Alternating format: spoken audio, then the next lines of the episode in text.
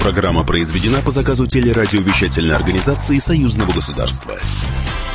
Здравствуйте, вы слушаете программу «Наши люди». Первоклашки и выпускники. Учебный год начался в России и в Беларуси. Что общего в системе образования двух стран? Что нужно взять на вооружение у белорусов, а чем может поделиться Россия? Поговорим об этом с гостем программы, депутатом Государственной Думы Федерального собрания Российской Федерации, членом комиссии парламентского собрания по социальной и молодежной политике, науке, культуре и гуманитарным вопросам Борисом Чернышовым. Ну а сейчас давайте посмотрим, какие события произошли в жизни союзного государства на этой неделе. Главное за неделю. Премьер-министр Беларуси Сергей Румас на этой неделе рассказал журналистам о подробностях подготовки к белорусско-российским переговорам на высшем уровне с участием президентов и членов правительств, которые планируется провести 21 сентября. У нас очень широкая повестка дня и тех вопросов, которые бы мы хотели обсудить и, главное, поставить точку, а не многоточие в этих вопросах. И мы договорились с Дмитрием Анатольевичем, что вице-премьеры по направлениям проработают эти вопросы для того, чтобы, может, какие-то мелкие и понятные для обоих сторон вопросы не выносить на суд президентов как нерешенные, а сразу по ним принять решение. Михаил Иванович Русы. Со своим коллегой встречается в Москве Игорь Викторович Петришенко 13-14 сентября договорился на встречу в Москве. И я думаю, что уже после 15 числа у нас будут э, конкретные договоренности. Напомню, в понедельник состоялся разговор белорусского премьера с российским коллегой Дмитрием Медведевым. Более 300 издательств из 25 стран мира представили свои книги на 31-й международной книжной выставке, которая в эти дни проходит в Москве. На ярмарке представлено более 100 тысяч книг всех жанров и направлений. На открытии были публицисты и писатели, политические деятели, зачастую в одном лице, как, например, Геннадий Зюганов, который представил свою последнюю книгу «Россия под прицелом глобализма» всего за один день до открытия выставки. В рамках выставки свою новую книгу презентует популярный фантаст Сергей Лукьяненко и певец Валерий Сюткин. Экс-солист группы «Браво» написал детскую книгу. Вообще литература для детей – это главная тема всей выставки. Впервые для этого жанра выделили отдельную площадку. Свои новинки для детей представили свыше 50 российских издательств. Немало интересного подготовили для маленьких читателей и на стенде Республики Беларусь. Книжки, издаваемые в республике, воспитывают в детях порядочность и честность, а также любовь к розни. Ольга Ванина, директор издательства, с подробностями. У нас есть также, помимо книг, для детей выпускается большое количество детских журналов. И эти журналы поступают также и на книжный рынок России. И многие россияне уже знают журнал «Рюкзачок мир путешествий», «Рюкзачок веселый зоопарк», потому что у нас до 30 уже процентов российских подписчиков. Основной темой белорусского павильона в этом году стал год малой родины. По мнению министра информации Беларуси Александра Корлюкевича, белорусские издатели год от года прислушиваются к своим читателям.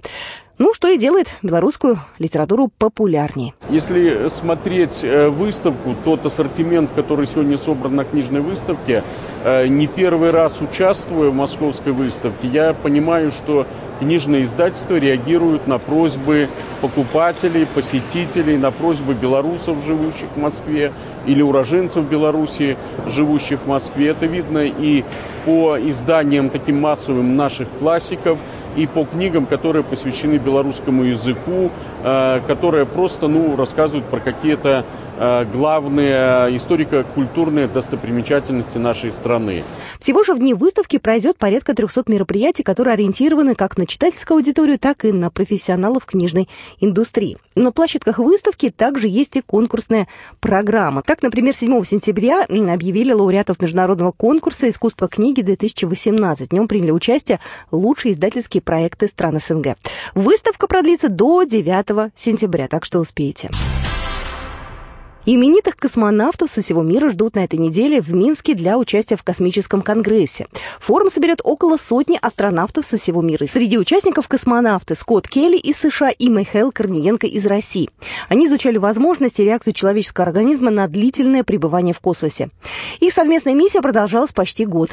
Также будут уроженцы Беларуси Петр Климук, Владимир Коваленок и Олег Новицкий. Кстати, Олег Новицкий поделился своими ожиданиями от встречи на родине. Конгресс это больше носит такой, как-то более характер для общения людей. В общем, поговорить о космосе, о каких-то достижениях, о тенденциях его развития. И я говорю, очень немаловажная вещь, то, что люди просто встретятся. И причем встретятся на территории нашей Родины. Я просто хочу, чтобы всем космонавтам, астронавтам, кто приедет в республику, очень понравился прием, очень понравился вид города Минска, тех мест, которые будут посещать, исторических мест, или просто вот беседы со школьниками, со студентами. Я думаю, это все получится на 100%. Я хочу, все вынесли просто позитив от этого общения именно на территории страны. Президент Беларуси присоединился к уборочной кампании. Александр Лукашенко собрал на своем приусадебном участке урожай картофеля и арбузов. В полевых работах участвовала вся семья белорусского лидера. Всего на президентском участке выращивается несколько сортов картофеля. Уладар, Королева Анна и Сатина. Урожай оказался одним из лучших за последние годы. Уборку на подворье президента продолжит и в ближайшие дни. Весь урожай нужно собрать, отсортировать и отправить на хранение до наступления холодов. В деловом и культурном центре посольства Беларуси в Москве прошел круглый стол, посвященный традициям взаимных переводов в нашей литературе. Туда были приглашены литераторы, издатели и журналисты Беларуси и России. На этот раз беседу посвятили теме взаимных переводов в литературной жизни наших стран. Открыл встречу министр информации Республики Беларусь Александр Карлюкевич, кстати, и сам писатель, а в недавнем прошлом также издатель и журналист. Но началось с того, что министр вручил советнику-посланнику посольства Беларуси в России Наталье Кисляковой памятный диплом от своего ведомства и поприветствовал всех собравшихся. Мы рады сегодня приветствовать всех наших гостей. Кто-то пришел впервые на круглый стол, название которого, в общем-то, почти что каждый год одинаковое. Сегодня мы назвали его «Литературное побратимство. Традиции взаимных переводов». Мы признательны Союзу писателей России за участие в круглом столе и тоже за многолетнее партнерство. Мы спланировали следующие темы для сегодняшнего разговора. Первое – это роль книгоиздания в популяризации национальных литератур за рубежом, прежде всего наших литератур, белорусской и русской литературы. Вторая тема – художественный перевод на страницах литературно-художественных периодических изданий. И третья тема – литературные взаимосвязи в контексте международных общекультурных взаимоотношений. На прошедшей встрече представители издательств и литераторы рассказали о вышедших недавно произведениях, обсудили работу, касающуюся взаимных переводов. Причем речь идет не только об изложении русскоязычных книг на белорусском и наоборот. Важно также знакомить читателей наших стран с произведениями авторов народов России и государств бывшего Советского Союза. О том, какие шаги для этого предпринимаются, также рассказал министр информации Беларуси Александр Карлюкевич. Мы сегодня много говорили, во-первых, о художественных литературах народа в России. И вы, наверное, знаете, что в России создан Дом национальных литератур, которому большое внимание уделяется. А, и поэтому я думаю, что речь ну, о переводах не только русской литературы на белорусский язык, а, ну и еще речь, наверное, о том, что белорусскую литературу в оригинале далеко не все могут прочитать в. Российской Федерации. По словам Михаила Швыдкова, специального представителя президента Российской Федерации по международному культурному сотрудничеству, который, кстати, тоже присутствовал на круглом столе, нужно привлекать крупные московские издательства для продвижения белорусской литературы на российской земле. Нужно вести работу с центральными книжными магазинами и интернет-ярмарками. Подробности прямо сейчас. Сегодня книжная торговля развивается. За последний год в России было открыто 100 новых книжных магазинов. Понятно, что это немного, причем магазины открываются в провинции, э, но и немало все-таки. И э, естественно, что э, это происходит, в общем, по таких чисто экономическим моделям, и просто так вот книгу не принесешь, не отдашь, ее нужно продавца нужно, так сказать, заинтересовать. Я думаю, что здесь, быть может, вот тот портал, который мы Э, интернет-портал, который задевается исполкомом СНГ. И, в принципе, интернет-ресурсы могут быть в высшей степени полезны. Мне кажется, что здесь как, нам надо что-то придумать именно для, ну, извините за слово, которое нас не любят, но тем не менее ничего другого не придумали, для пропаганды э, белорусской литературы в России. Это серьезная тема. Ну и также на круглом столе прозвучала идея создать единый российско-белорусский издательский центр, который бы знакомил читателей с авторами Беларуси и России. Вот такие события произошли в жизни союзного государства на этой неделе. Мы же продолжим программу «Наши люди» буквально через две минуты и поговорим о том, чем среднее образование отличается в России и в Беларуси. Будьте с нами.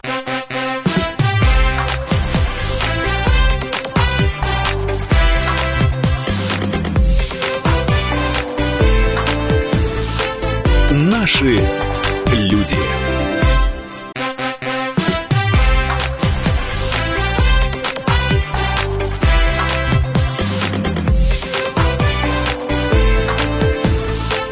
Наши мы продолжаем программу «Наши люди».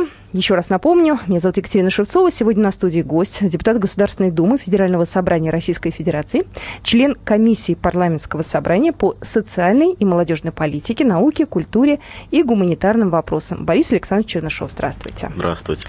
Ну что, начался у нас учебный год. Да. И мы сегодня поговорим о том, чем отличается образование, средняя школа, российская и белорусская. Это очень хорошо. Плюсы и минусы. Это очень хорошо. Есть у нас уже определенные отличия. Наши школьники российские пошли 3 сентября, Да. да, а в Беларуси все-таки 1 Ну да, вообще, если говорить о образовательной системе Беларуси, вот это самый главный вот показательный пример. Белорусы невероятно консервативные. Это Традиции. дает очень большой плюс, мне кажется, для них. Э, Особенно для тех мам и пап, которые понимают, что они получали хорошее образование в определенные свои школьные годы, и сейчас их дети получат точно такое же образование.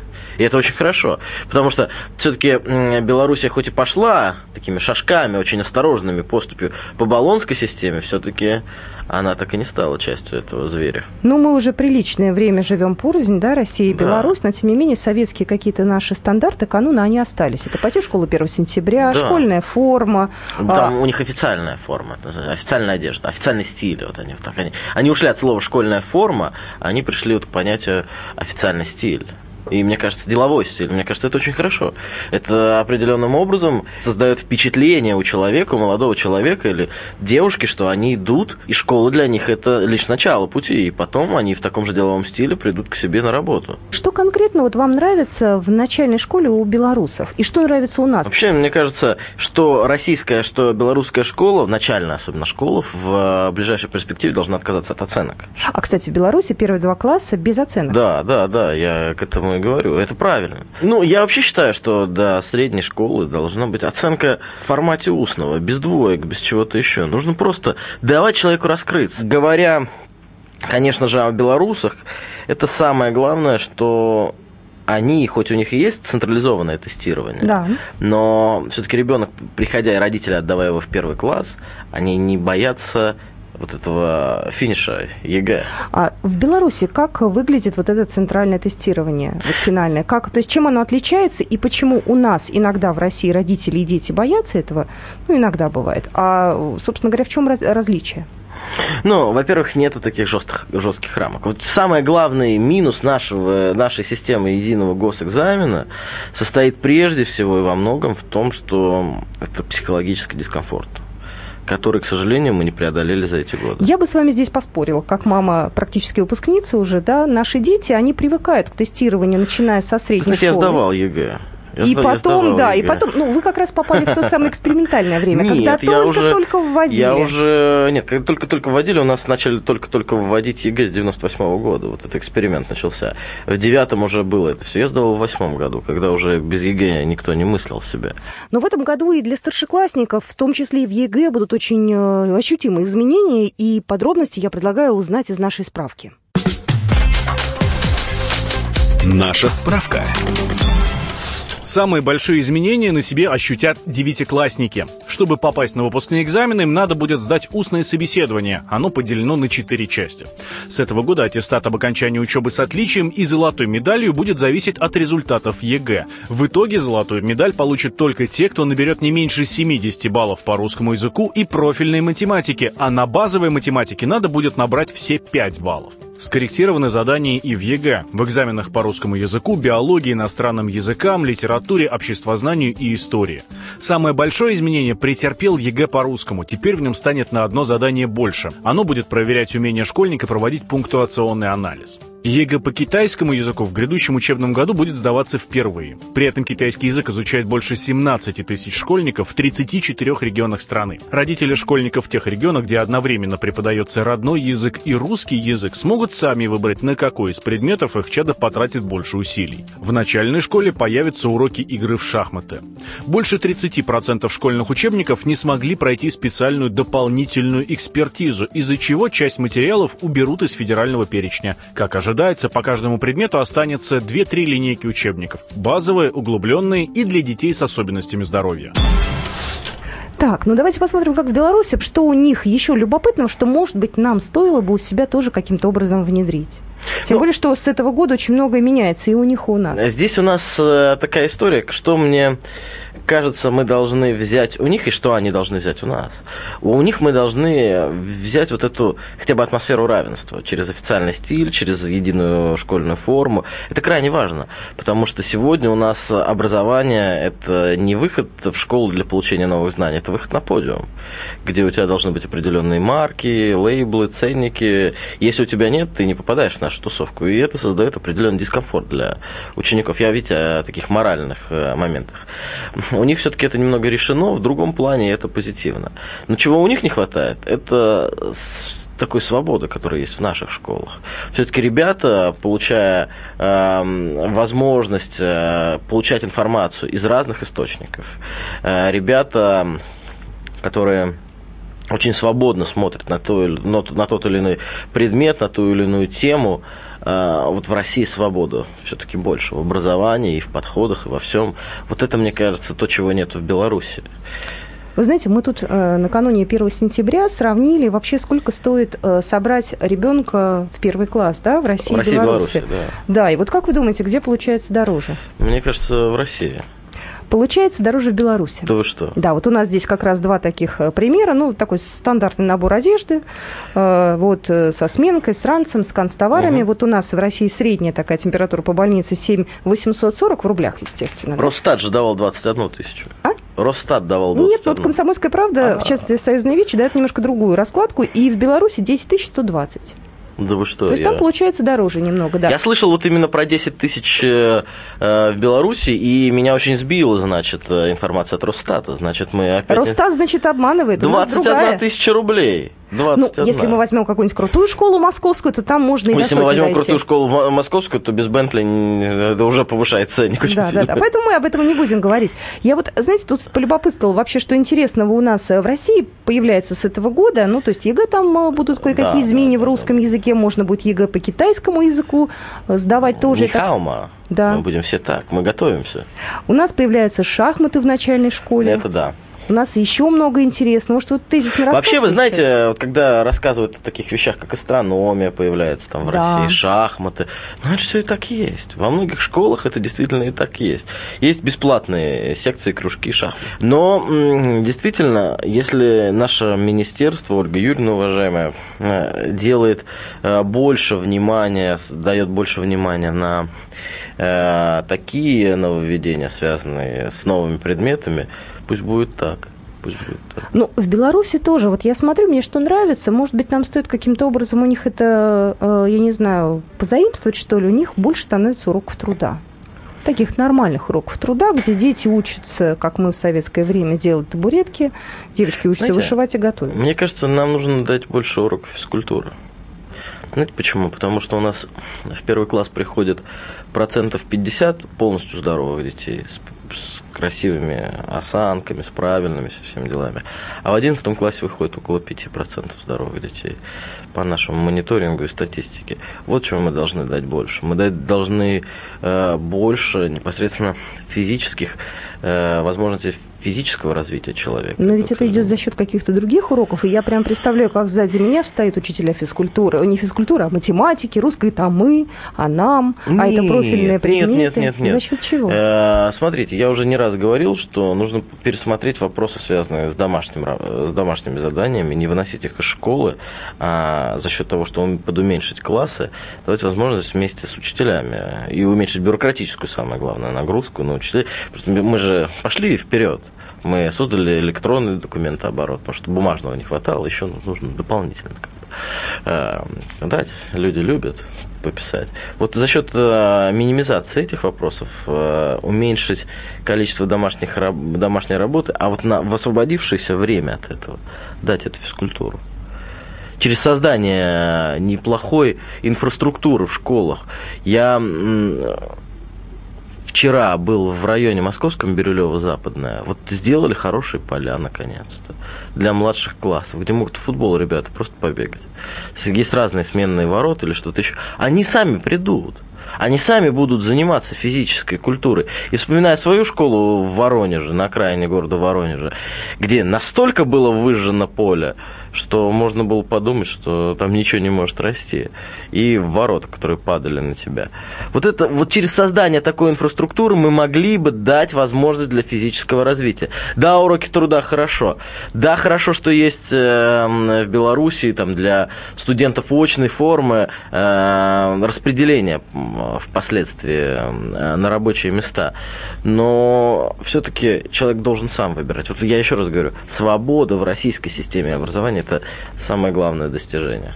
Мы продолжим программу «Наши люди» буквально через две минуты. Будьте с нами.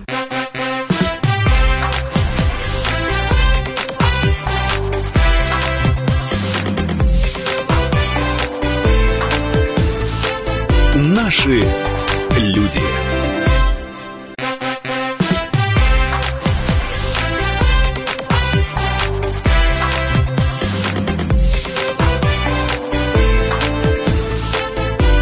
Наши люди. Мы продолжаем программу «Наши люди». Еще раз хочу представить нашего гостя, депутат Государственной Думы Федерального собрания Российской Федерации, член комиссии парламентского собрания по социальной и молодежной политике, науке, культуре, гуманитарным вопросам Борис Александрович Чернышов. У меня еще к вам вопрос. Вот в Беларуси э, десятибальная система оценивания. Да. У нас пятибальная. У нас шел разговор очень долгий. Нужно ли десятибальную? Недавно. Отказались. По мне, так лучше бы десятибальную приняли. Вот вы как считаете, нужно ли? Ну, я считаю, что вот, вот здесь э, мы правы. Когда недавно абсолютно буквально пару месяцев назад или месяц назад один чиновник из образования предложил 12-бальную систему в нашу школу внедрить. Мы помним вот этот большой общественный резонанс, который был. Э, и при этом он правильный. Вот в этом плане наше образование э, проявило в определенной степени консерватизма, и мы большие молодцы в этом плане. Мы привыкли оценивать детей э, в пятибальной шкалу. У нас есть вузы, допустим, в России, которые оценивают и в стобальной шкале, есть вузы, которые, высшая школа экономики, к примеру, десятибальная, и даже в аттестатах э, они ставятся, там, допустим, восьмерка за предмет, и в скобочках написано «отлично». Я училась, когда у нас была пятибальная система, и никто не придумывал какую-то свою систему. Да, да, ну просто это вот мы взяли, этот вуз взял э, определенный европейский формат. Но я за пятибальную систему. В этом Почему? плане мы большие молодцы, потому что школа, вообще система образования – это крайне консервативная штука. Начать просто просто вот с маленького вот ее чуть трясти, все, понесет. Поэтому мы обязаны, я думаю, сохранить какие-то базовые вещи, в том числе и система оценивания в нашей стране. Мы молодцы. А белорусы тоже молодцы. А вот что у них изменилось с 1 сентября 2018 года, узнаем прямо сейчас. Наша справка. В этом году представители Министерства образования республики выбрали в качестве выпускных экзаменов белорусский и русский языки и математику. Это для девятых классов. И математику, иностранный язык, историю Беларуси и один из государственных языков. Это для одиннадцатого класса. Те ребята, которые обучаются на языках национальных меньшинств, это литовский или польский, например, будут сдавать его дополнительно и после девятого и после одиннадцатого классов. С этого года в белорусских школах изменили программу государственных языков, русского и белорусского. Теперь им выделят равное количество часов. Выпускники школ и гимназий, имеющих статус колледжа искусств, будут сдавать выпускной экзамен по одному из творческих предметов, по выбору.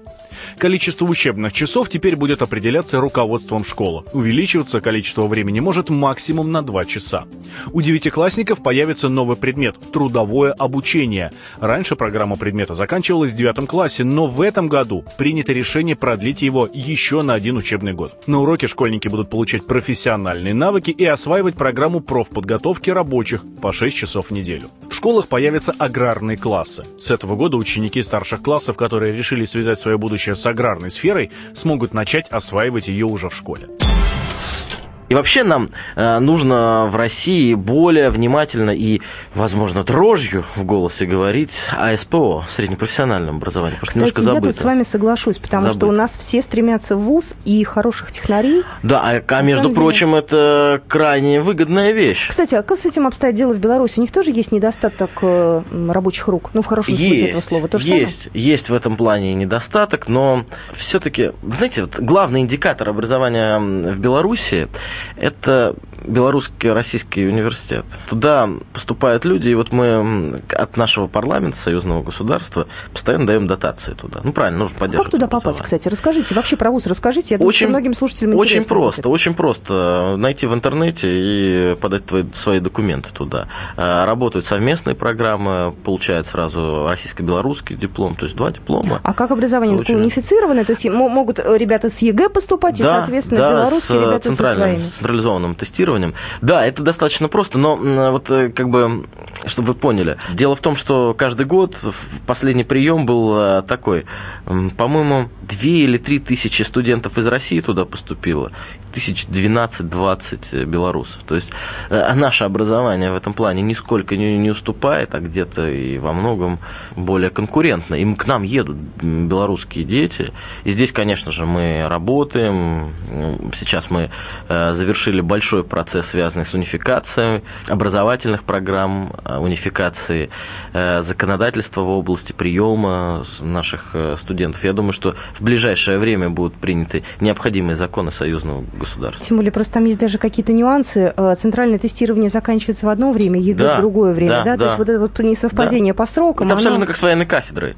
То есть ребята, которые закончили, заканчивали военную кафедру, теперь мы их упразднили, заканчивали военную кафедру, им нужно было в последние дни приема сдать все экзамены и успеть поступить в магистратуру. Это было очень сложно для многих. Очень хорошо, что у нас есть такая структура, как союзное государство, и определенные все-таки правила, да, и э, белорусским ребятам значительно проще поступать в российские Безусловно. вузы, нежели э, вузы других стран, если им захочется. И самое важное, что э, вузы других стран белорусы не так уж и сильно рвутся.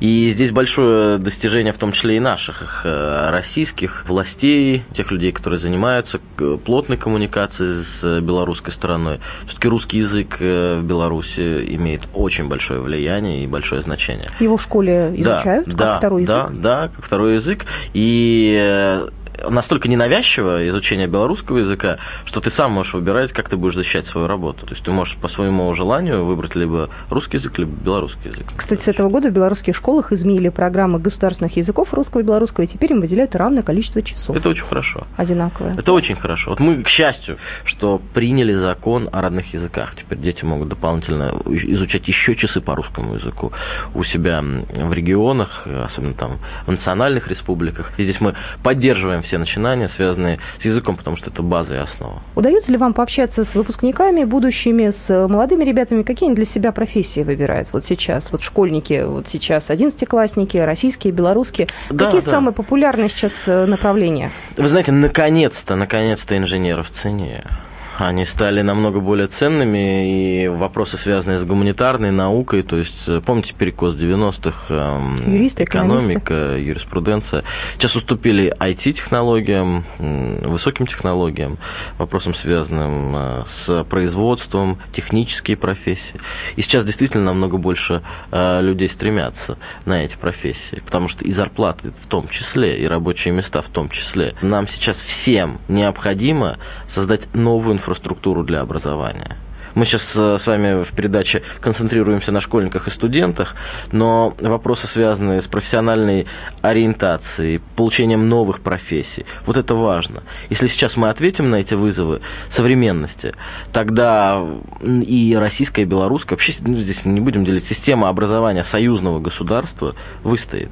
Потому что сегодня, приходя в ВУЗ на одной специальности, ты рискуешь 10, через 10 лет остаться без единой профессии. Ну, кстати, IT-сфера, мне кажется, очень такая перспективная в нашем э, союзном пространстве, потому что в Беларуси большой как раз интерес к IT-сфере, да, у них технопарк. Кстати, очень интересно, они легализовали криптовалюту. И они видят в этом определенное, так скажем, будущее. В России в этом плане другие совершенно ну, размеры законы, страны, то есть да. мы не можем так, э, таким путем, насколько я понимаю, пойти. Но мы объединить можем. усилия мы можем понимаете, у нас, у нас уникальная возможность. У нас уникальная возможность, мы должны сейчас сделать мощный рывок вперед. И основа этого рывка – это образование, инфраструктура образования и новые возможности. Ведь сейчас мы сколько? С года 3-4 активно обсуждаем криптопространство. Но у нас ни одного человека мы не готовим в наших вузах, связанного с криптовалютой. Мы уже могли год три назад открыть, у нас э, в этом году выпускались бы первые специалисты. А мы цифровой экономикой сейчас все занимаемся. Ну, ничего страшного, впереди у нас еще будущее. Борис Александрович, у меня к вам, знаете, какой вопрос? Давайте. Вот если бы вы сейчас были школьником, вот давайте представим себе такую ситуацию, куда бы вы пошли? Вот последние два года, в какой класс? В математический, в гуманитарный? Если представим, что у нас Да. есть аграрный, вот что бы вы для себя вот именно сейчас Да. выбрали с теми возможностями, которые представляет союзное государство? Вот сейчас Мгм. и тогда я выбрал правильно. Я пошел в физико-математический класс, физмат. Это правильно. Вообще я считаю, что нету гуманитариев, аграриев, технарей. Есть люди, которые обязательно должны знать математику. Математика царица всех наук, основа основ. Вот зная это, мы, конечно же, должны больше времени уделять математическим дисциплинам и готовить настолько классных педагогов, специалистов. Мы должны больше денег тратить на подготовку специалистов в области математики. Кстати, продолжая тему математики, различных э, инноваций. Ведь у нас же э, теперь Обнинск становится таким наукоградом. Там Да. же теперь будет ну, альтернативно Силиконовая долина. Да. Там будут специалистов для атомной энергетики и российских, и белорусских воспитывать. То есть там будет куча инноваций, куча проектов интересных. Вот тоже, в общем-то, Ну, согласен, но для в. Обнинск-то мы все не уедем. ну, кто-то из белорусов захочет поехать, у них есть такая Ну, возможность. Конечно, конечно. Главное, а мы чтобы должны, выбор был. мы должны создавать сейчас все эти условия. Я считаю, помимо Обнинска у нас и Дубна в Московской области, Да. тоже такой огромный центр э, научный. У нас и Нововоронеж, где одна из лучших э, наших станций стоит, и другие регионы страны действительно отвечают все тем же. Самара, Самарский э, технический университет, то есть огромное количество у нас вот этих... В Америке, на- в западном мире называют think tanks думающие танки. Вот, вот, вот сейчас это основа. Но мы должны вот эти мозговые комплексы создавать и развивать, поощрять любое желание любого из регионов создавать и выделять дополнительное финансирование на это. И привлекать туда молодых. Ведь смотрите, я недавно был в одном из вузов э, России, одном из передовых вузов России. Почему передовых? Потому что это не государственный вуз, у которого прием позавидуют некоторые, э, по контрольным цифрам приема, позавидуют многие государственные вузы.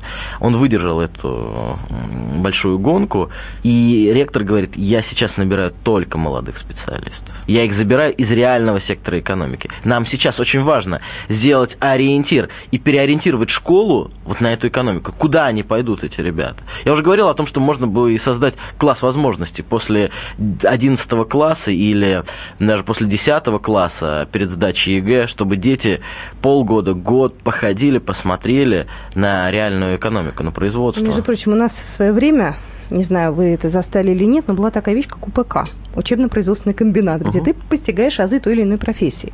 Возможно, это можно было бы как-то сейчас трансформировать к нынешним реалиям. Понятно, Да, дело, что мы сейчас на завод не пойдем, да, есть какие-то другие специальности, которые тоже, в принципе, можно А освоить. почему на завод не пойдем? У нас есть суперсовременный. Я, знаете, я вам скажу одну вещь. Я был в Брянске, в Брянской области. И я видел, как э, там э, картошку собирают. Я бы хотел там работать. Кстати, часть, э, вот к нам приходили как раз а, представители Брянской области, если мне память не изменяет, часть картошки идет в Беларусь на изготовление чипсов. Да. Да, Они там уже? Воронежская область, вот мой родной Воронеж, это же великолепные места, э, такие комплексы. Я э, э, с комбайнерами вместе собирал э, недавно пшеницу, зерно.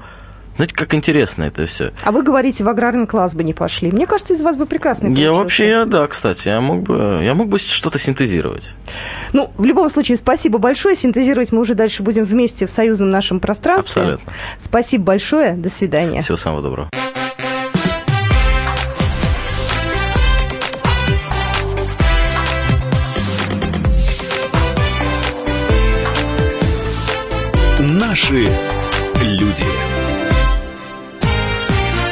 Программа произведена по заказу телерадиовещательной организации Союзного государства.